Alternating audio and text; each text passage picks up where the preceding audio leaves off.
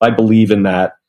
As the world pulls you to be specialized, try to make sure that you are being diversified and whether it's skill sets, community, businesses, but you got to stay somewhere close to a home. But I think that breadth of skill and breadth of relationship and experience that's the thing to me that I've seen that really differentiates the big leaders versus the somewhat leaders versus the managers versus the workers. Hello, everyone, and welcome to the FinTech Leaders Podcast, where we will learn from today's global leaders in FinTech, business, and beyond. Coming to you from New York City, I'm your host, Miguel Armaza. My guest today is Brad Levy, CEO of Symphony, a communications platform that securely connects markets, organizations, and individuals in the financial sector. Founded in 2014 by David Gurle, the company now powers over 170 million monthly messages and has raised more than half a billion dollars from top industry investors. In this conversation, Brad and I discuss Symphony's ambitious roadmap for the coming years and how Brad plans to pursue and find value at a very granular industry level, growth by M&A, and why this will be a foundational part of their strategy, plus lessons on how to successfully execute an acquisition and integration. Hint, make sure the people and cultures can fit together. The return to the office and why Brad is a big believer of a hybrid approach that brings people together often corporate leadership lessons. What are the three elements necessary to succeed at any stage of your career? Well, it's curiosity, teamwork, and hard work. And also why generalists thrive in a world of specialists.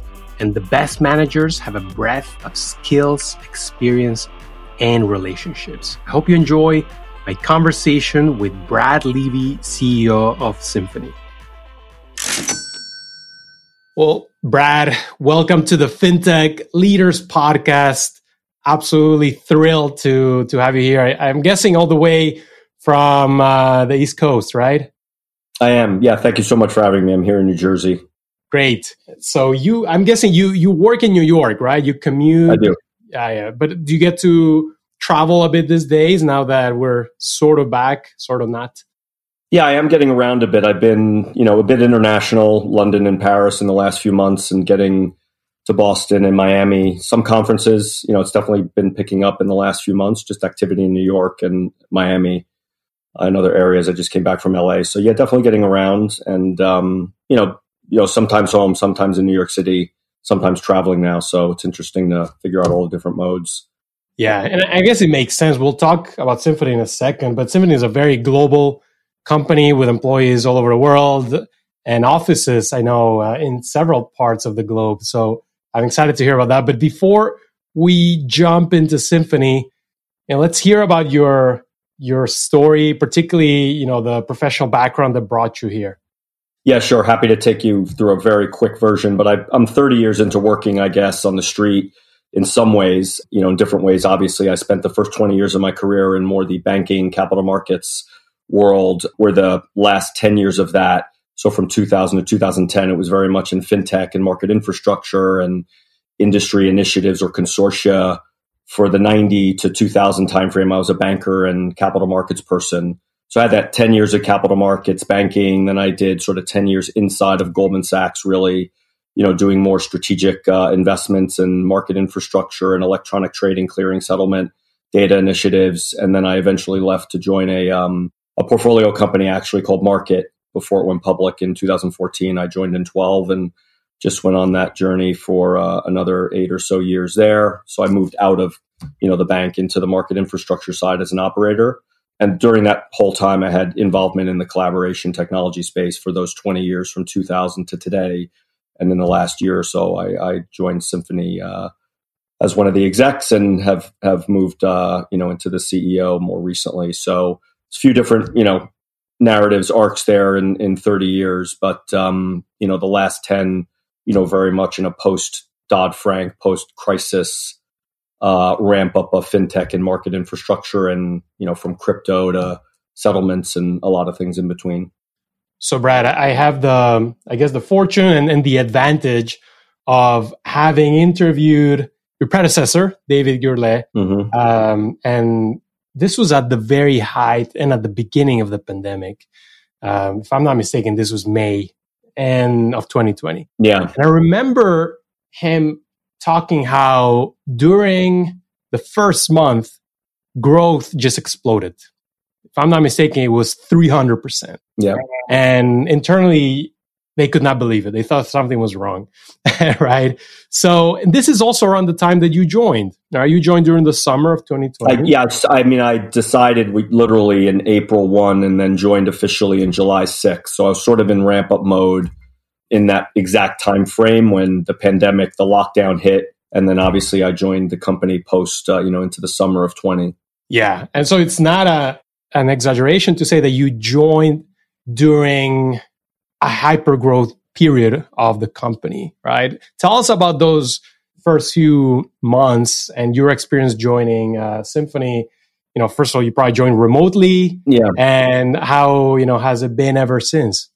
Well, having, you know, I was speaking to them for a bit, obviously, about joining. I've known David Gurle since 04. So we worked, to, you know, we almost worked together years ago on initiatives and it didn't happen. But, you know, I've been around David for a long time. So end of 19, when I started talking, the pandemic didn't exist. To me, you know, the pandemic's a horrible thing, but the reality is that it really defined the space of collaboration technology to some degree, where Zoom became a verb. You know, these things just exploded. We were one of those explosions the, the comfort for us was, you know, the system performed well through that massive increase in usage, which was a testament to the work it did for the prior years in resiliency and really was a test.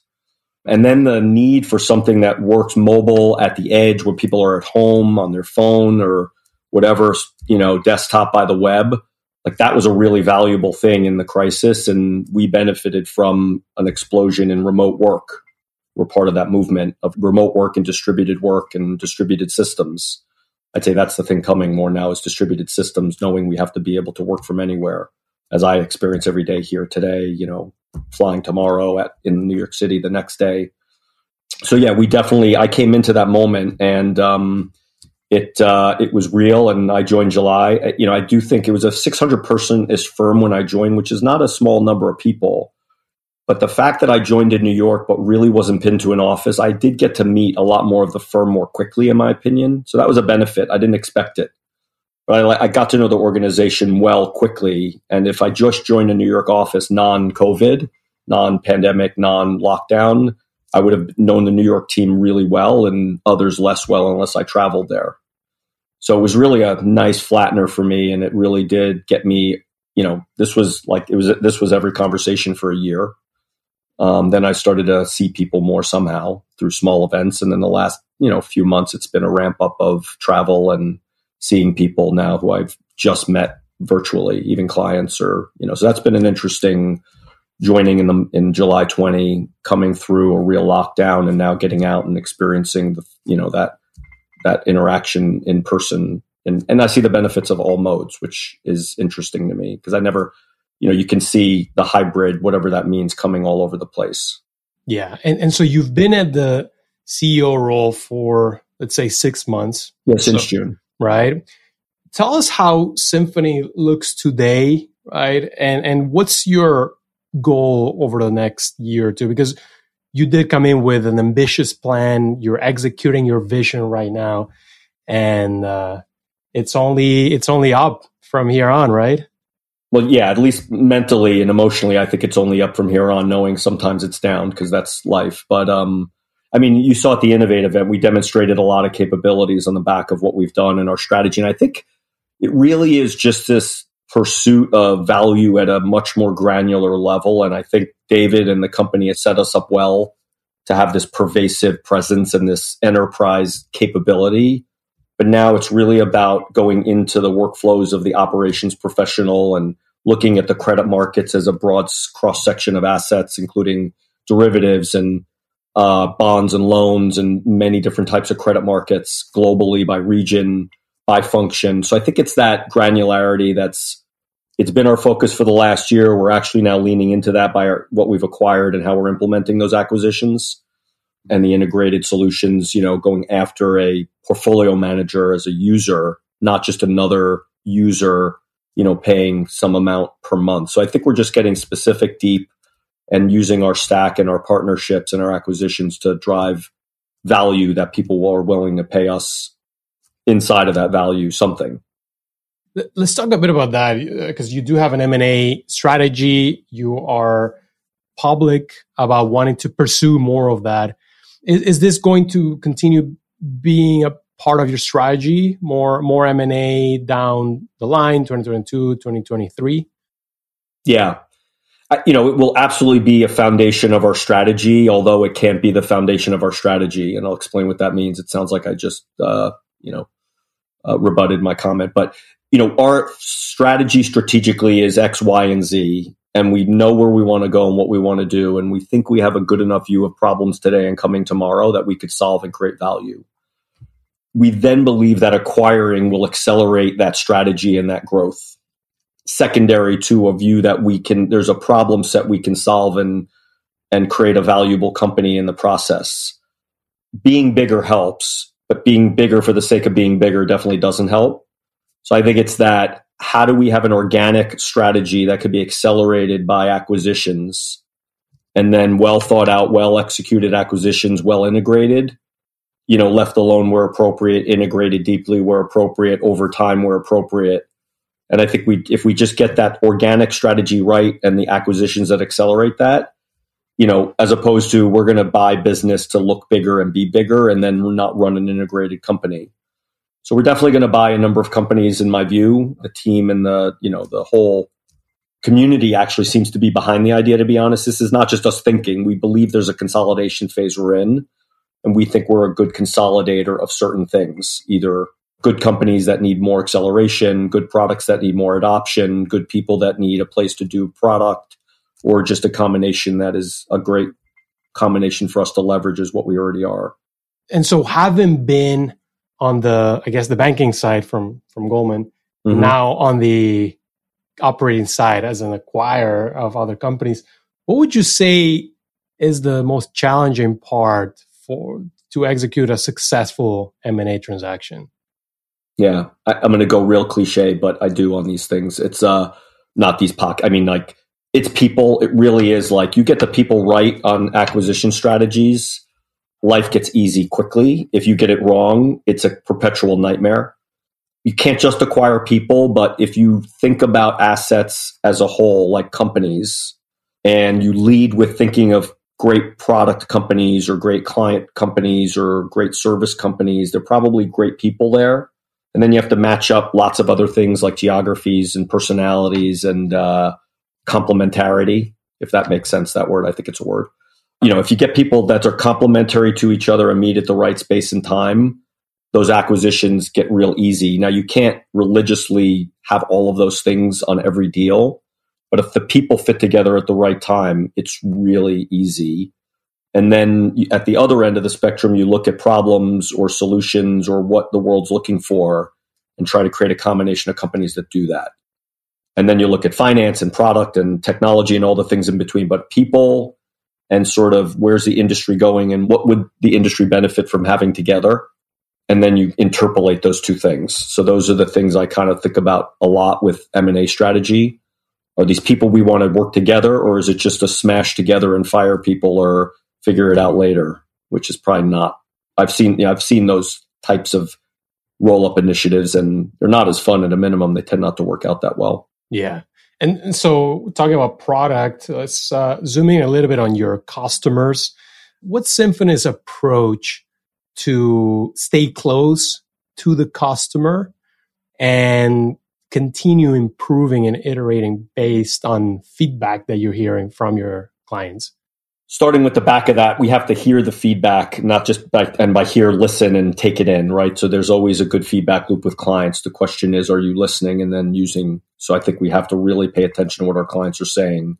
We also have to probably know them better in the future than they know themselves, right? Because it's hard for an industry that's been doing things for dozens, if not a hundred years sometime. I mean, literally, there's practices that are 50, 100 years old in terms of how the industry works it's not scary. It's just fact. Like banking in parts or asset management in parts is is not a 20 year old industry. So how do you get them to work with you today, knowing you're really thinking a bit beyond where they are from a technology perspective. And I think, you know, thinking of your M&A as, you know, what am I as a company today and how could I look at an investment bank, a commercial bank, an asset manager, an asset owner, and a retail investor or wealth manager? You know, simply, right? I didn't say bonds. I didn't say front, middle, back office. I didn't say software services. I'm like, who are these people? Where the world's going and what how could I make Symphony more relevant over time?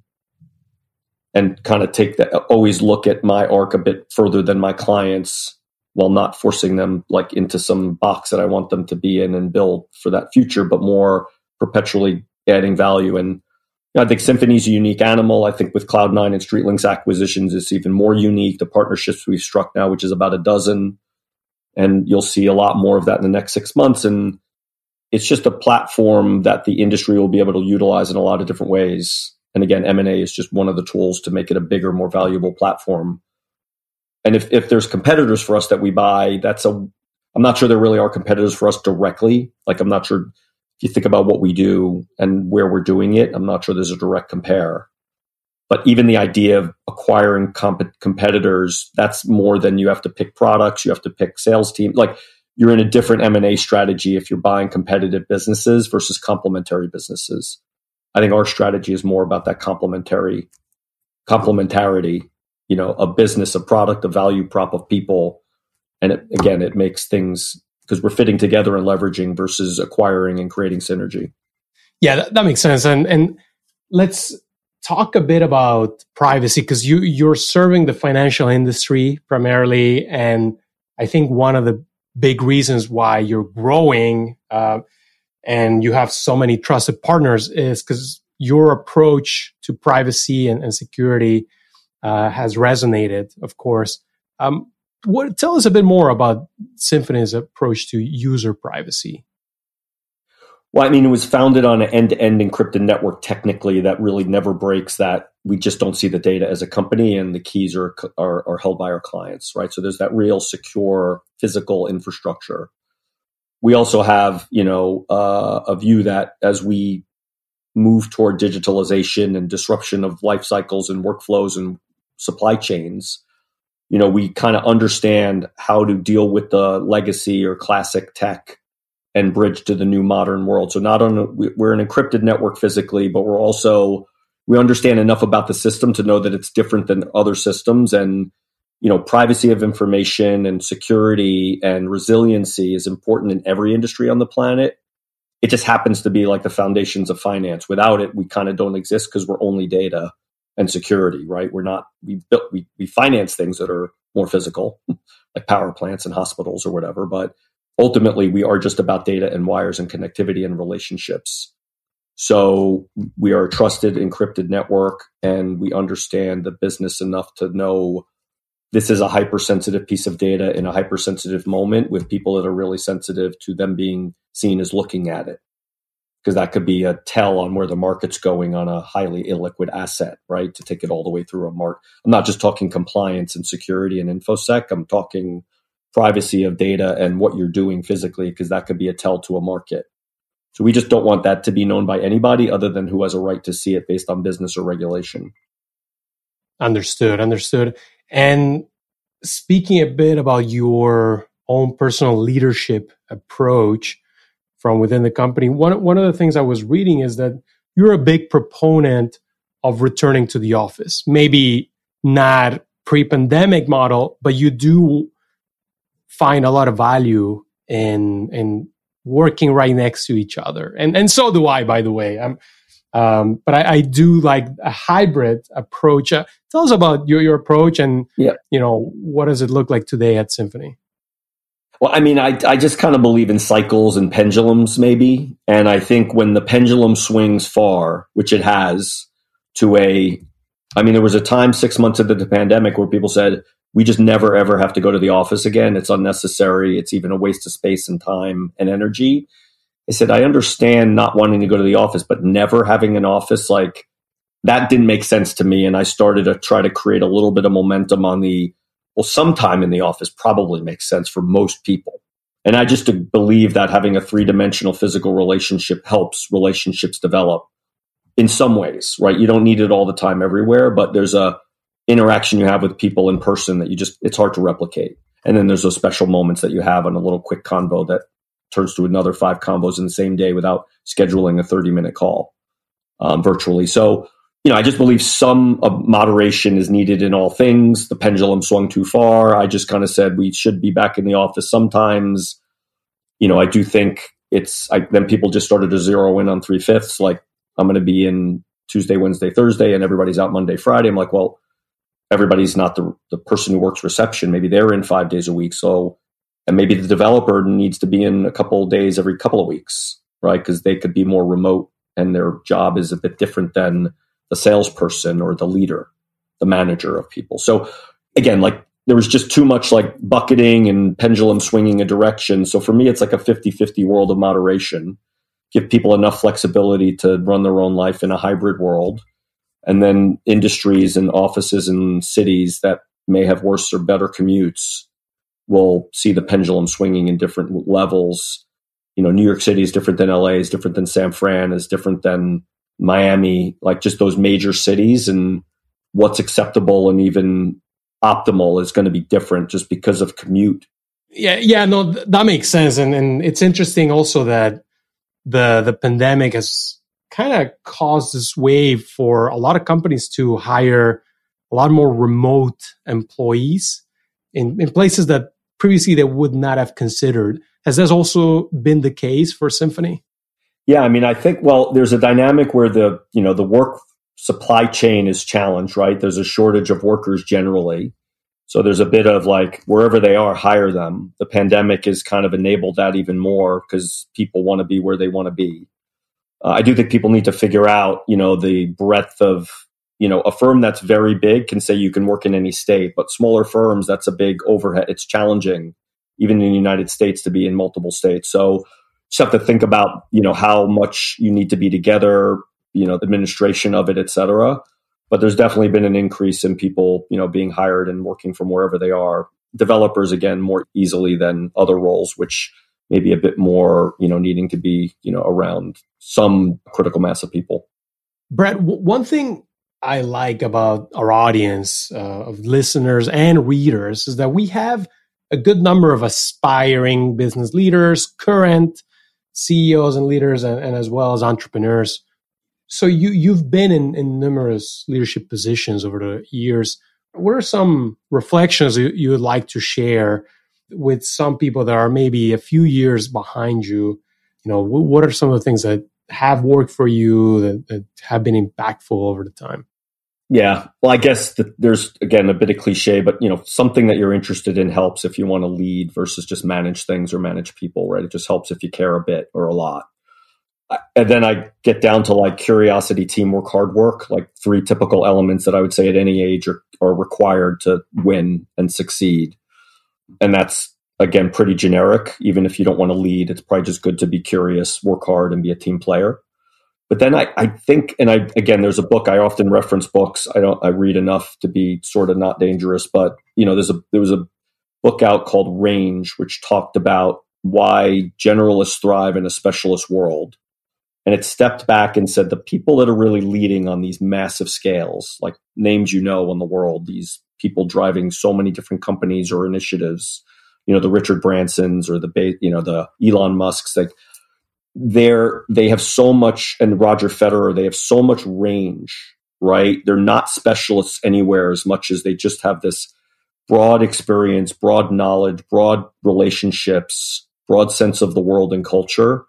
And we're all forced to be pretty specialized quickly in life, especially now in the last 20, 30 years, it's picked up. We see it with our kids and sort of if you pull the other direction and say i'm going to be a generalist i'm going to kind of be a enough to be dangerous in a lot of different disciplines and you have a better shot of leading and doing bigger things. So i believe in that. As the world pulls you to be specialized try to make sure that you are being diversified and whether it's skill sets community businesses but you got to stay somewhere close to a home. But i think that breadth of skill and breadth of relationship and experience that's the thing to me that I've seen that really differentiates the big leaders versus the somewhat leaders versus the managers versus the workers.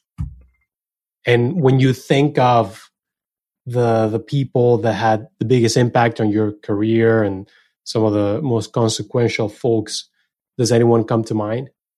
Well, I mean, I think I was at Goldman for a long time, so the way they ran, where they they just move people around a lot, and you got a lot of different experiences there. And even if you were junior, you got higher level experience. If you were in ops, you may have moved to front office, or front office, you may have moved to operate. It, it just seemed to get people around more. So I experienced it, I would say, organizationally there.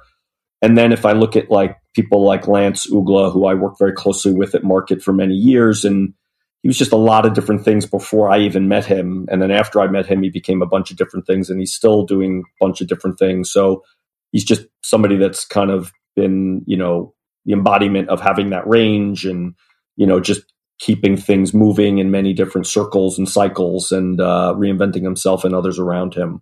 So I'd say he's one. I mean, I could think of 10 people kind of like that, but he was over the last 20 years for me watching what he did with Markit and how he led that you know without leading everything day to day all the time was was really interesting to see. And again it ties back into that point of having that that breadth. Fantastic. Well brad uh, i'm really glad we caught up and you know it's exciting to see all the progress over the years of, of symphony. So thanks for stopping by. I'm sure the audience will will be delighted to listen to this interview. So uh, appreciate you stopping by. No thanks. And thanks for being interested. It's uh, helpful to get uh, the message out Appreciate the platform. Thanks for tuning in, and I hope you enjoyed this episode with Brad Levy, CEO of Symphony. If you want more interviews, make sure to subscribe, follow, and leave a review on Apple Podcasts, Spotify, or wherever you get your shows. It helps and means a lot. As always, I want to extend a very special thank you to the great editor, Rafael Ostria, for this amazing work behind the scenes. Till next week, I'm your host, Miguel Armaza.